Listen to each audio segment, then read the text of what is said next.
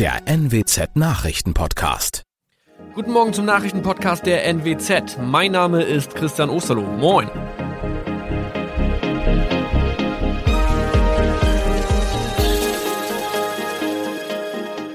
Und das sind unsere regionalen Nachrichten am Morgen. Die Grünen wollen Moorstraße in Oldenburg umbenennen. Viereinhalb Jahre Gefängnis für Falschgoldhandel. Und Landkreis Kloppenburg meldet ersten Omikron-Fall. Der Name Moorstraße könnte laut den Oldenburger Grünen rassistisch aufgefasst werden. Deshalb fordern diese eine Umbenennung. Die Straße wurde allerdings nach Hermann Moor benannt, einem der ersten Siedler in der Gegend. Um Missverständnisse auszuschließen, beantragen die Grünen eine Änderung in Hermann Moor Straße. Dann müssten alle Anwohner ihre neue Adresse in ihren Pässen angleichen. Außerdem müssten Polizei, Feuerwehr, Rettungsdienste und Anbieter von Navigationssystemen informiert werden. Die Stadtverwaltung schlug vor, ein Zusatzschild mit Informationen zur Person Hermann Mohr anzubringen. So könne man alle Irritationen beseitigen.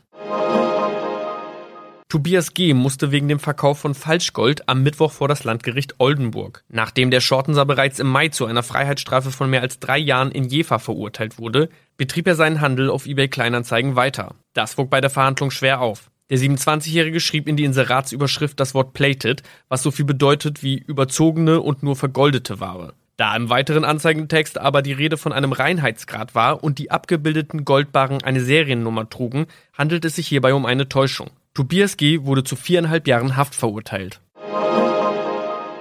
Ein weiterer Fall der neuen Omikron-Variante ist am Mittwoch im Nordwesten bekannt geworden.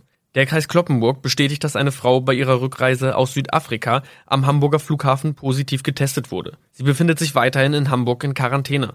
Da die Frau im Landkreis Kloppenburg lebt, sei auch das Gesundheitsamt Kloppenburg für diesen Fall zuständig. Zuvor gab es bereits bestätigte Omikron-Fälle in der Wesermarsch und im Kreis Leer. Das waren unsere Nachrichten aus der Region. Weitere aktuelle News aus dem Nordwesten finden Sie wie immer auf NWZ Online. Und Aktuelles aus Deutschland und der Welt hören Sie jetzt von unseren Kollegen aus Berlin.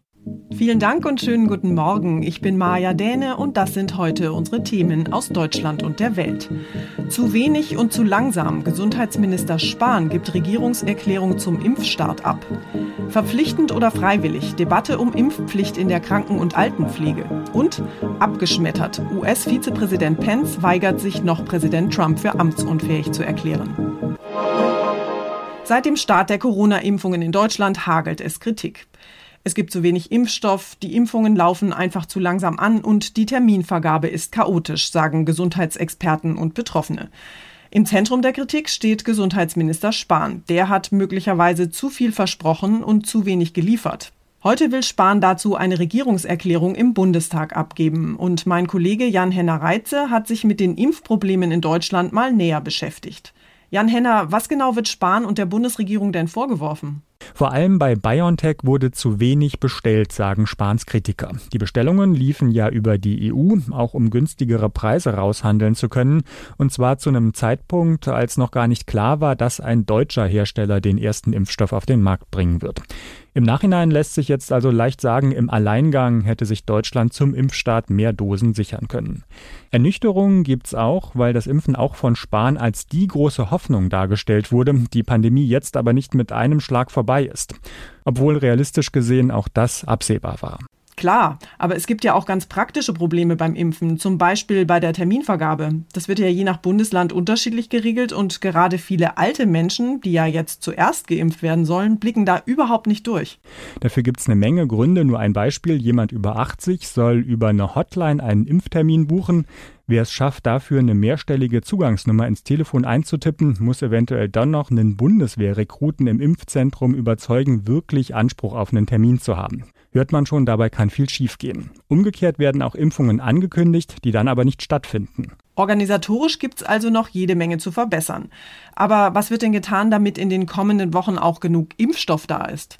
BioNTech hat schon angekündigt, dass noch mehr Impfstoff produziert werden kann als bisher gedacht. In Marburg wird dafür ja eine zusätzliche Anlage ausgerüstet und weitere Impfstoffe werden zugelassen werden. Gesundheitsminister Spahn wird bestimmt heute im Bundestag auch noch mal wiederholen, dass jeder, der möchte, bis Sommer die Möglichkeit bekommen soll, sich impfen zu lassen. Das ist natürlich auch eine Aussage, an der er sich dann messen lassen muss. Und die ganze Organisation mit Terminvergabe und so weiter wird sich hoffentlich noch besser einspielen. Bis wir beide dran sind mit Impfen bestimmt. Dankeschön, Jan Henner. Und wir bleiben nochmal beim Thema Impfen. Die Corona-Impfung soll ja auf jeden Fall freiwillig sein. Das wurde uns in den vergangenen Wochen immer wieder versichert. Bayerns Ministerpräsident Markus Söder hat jetzt aber doch eine verpflichtende Corona-Impfung ins Gespräch gebracht. Zumindest für Beschäftigte in Alten- und Pflegeheimen. Seinen Vorstoß haben Politiker aller Parteien allerdings sofort zurückgewiesen. Auch der SPD-Gesundheitsexperte Karl Lauterbach. Lauterbach reagiert damit auf einen Vorstoß von Bayerns Ministerpräsident Söder. Der geht davon aus, dass die Impfbereitschaft unter Pflegekräften im Moment eher niedrig ist und sollte sich das nicht ändern, müsse der Ethikrat über eine Pflicht zumindest diskutieren. Söder erntete dafür viel Kritik und auch SPD-Gesundheitsexperte Lauterbach sagt, man sollte da kein Problem herbeirufen, das es noch gar nicht gibt. Außerdem habe man versprochen, keine Impfpflicht einzuführen für niemanden. Und zu Ende gedacht sei das Ganze auch nicht, denn man könne auf keine Pflegekraft verzichten, auch wenn sie sich nicht impfen lässt. Thomas Brock, Berlin. Die Diskussion über eine Impfpflicht ist aber nur ein Aufregerthema, das aus Bayern kommt. Das andere ist eine verschärfte Maskenpflicht. Ab nächsten Montag müssen die Bürger in Bayern statt der bisher üblichen Alltagsmasken medizinische FFP2-Masken tragen. Das hat das Kabinett in München beschlossen. Andere Bundesländer haben den bayerischen Vorstoß bereits abgelehnt oder sehen ihn zumindest skeptisch. Die Maskenpflicht in Bayern wird um eine Stufe hochgeschraubt. In Bussen und Bahnen und beim Einkaufen müssen die Menschen medizinische Schutzmasken tragen.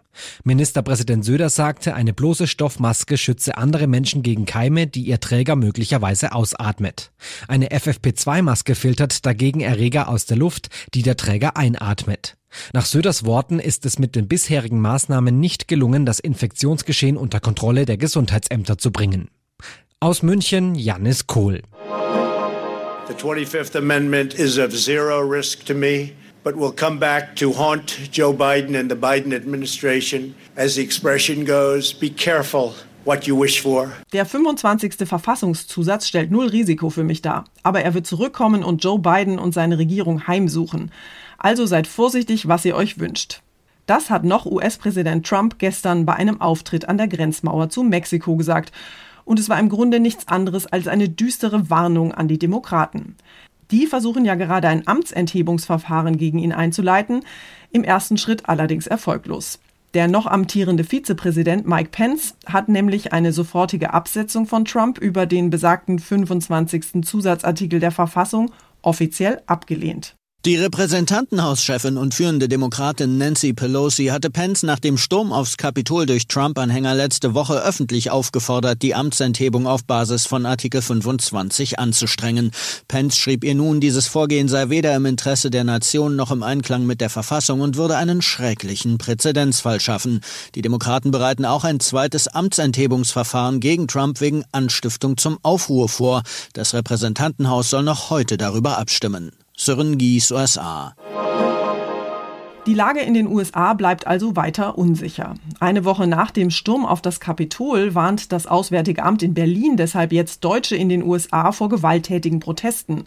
Und zwar nicht nur in Washington, sondern landesweit. Die Sicherheitslage könnte sich bis zur Vereidigung des neuen Präsidenten am 20. Januar jederzeit verändern, heißt es in den gerade aktualisierten Reisehinweisen. Unser Tipp des Tages heute für alle Reiselustigen und Urlaubsplaner. In der momentanen Krisenzeit, in der es ja auch noch grau und kalt ist, träumen viele von Sonne, Strand und Meer. Die letzte Urlaubsreise in einer Corona-freien Zeit liegt ja auch schon eine ganze Weile zurück. Aber für die Urlaubsreiseplanung ist es wohl noch ein bisschen zu früh. Der Tourismusbeauftragte der Bundesregierung rechnet jedenfalls frühestens ab Pfingsten mit einer Verbesserung der Lage. Und für Reiserückkehrer plant die Bundesregierung jetzt erstmal weitere Verschärfungen. Mein Kollege Tom Gerntke hat sich mal schlau gemacht, ab wann wir wieder einigermaßen sicher reisen können. Tom, der Lockdown wurde gerade erst verlängert und die Infektionszahlen steigen nicht nur hier bei uns, sondern auch anderswo weiterhin dramatisch an. Kann ich denn trotzdem schon mal ganz vorsichtig meine Osterferien planen oder ist das jetzt noch ein bisschen früh? Ja, in der aktuellen Lage muss man ganz klar sagen, an Reisen ist so ganz und gar nicht zu denken. Ein politischer Appell jagt den Nächsten, unbedingt zu Hause zu bleiben und daran wird sich auch so schnell nichts mehr ändern. Aber klar ist auch, vielen Menschen tut gerade jetzt in der dunklen Jahreszeit ja so eine Perspektive, so ein Ausblick auf den Sommer auch ganz gut, um eben diese harten bevorstehenden Monate irgendwie zu überstehen. Und natürlich auch wichtig, die Tourismusbranche, die braucht eine Perspektive. Hier sind seit Monaten stornierte Reisen, geschlossene Hotels und leere Ferien Ferienflieger an der Tagesordnung. Tja, und jetzt wird ja auch noch über neue Verschärfungen diskutiert. Für Flüge in die USA wird künftig ein negativer Corona-Test verlangt und nach England darf ich ab sofort nur noch mit Test- und Pflichtquarantäne einreisen. Ist denn in Deutschland da Ähnliches geplant? Es wird überlegt, ob die sogenannte Musterquarantäneverordnung nochmal angepasst wird. Die regelt ja, was zu tun ist, wenn man eben aus einem bestimmten Urlaubsland zurückkommt. Es könnte auch nochmal zu einer neuen Einteilung der Risikogebiete kommen, so der Tourismusbeauftragte der Bundesregierung Thomas Barreis. Wir haben aber auch vor, dass wir bei 200 Neuinfektionen nochmal Hochrisikogebiete definieren. Das heißt, dort sind dann nicht nur Quarantänevorschriften notwendig, sondern auch Testen zwingend notwendig bei der Einreise. Da ringt man derzeit wohl noch um die Details. Okay, Tom, aber irgendein Licht am Ende des Lockdown-Tunnels muss es doch geben. Ist denn zumindest später im Jahr Strand und Meer in Sicht? Ja, das ist natürlich jetzt ein kleiner Blick in die Glaskugel, aber klar ist, das Osterfest dürfte von zu Hause aus begangen werden.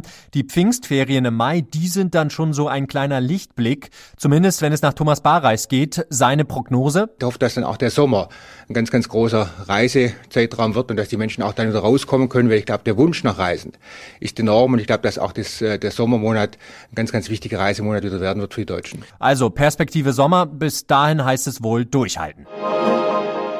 Und zum Schluss raufen wir uns die Haare. Also die vielen, die da inzwischen auf unseren Köpfen wild wachsen. Die Friseure sind ja seit Mitte Dezember geschlossen und meine Frisur zum Beispiel erinnert inzwischen irgendwie an einen Wischmopp. Ganz anders sehen die Köpfe unserer Profifußballer aus, denn die laufen ja nach wie vor top frisiert über den Platz.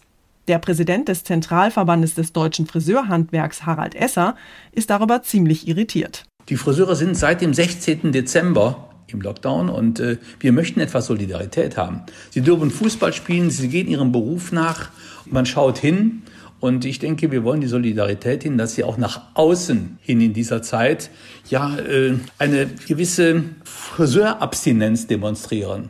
Also Mut zum Mathe, Männer. Das war's von mir für heute. Ich bin Maja Däne und wünsche Ihnen allen einen entspannten Tag. Tschüss und bis morgen.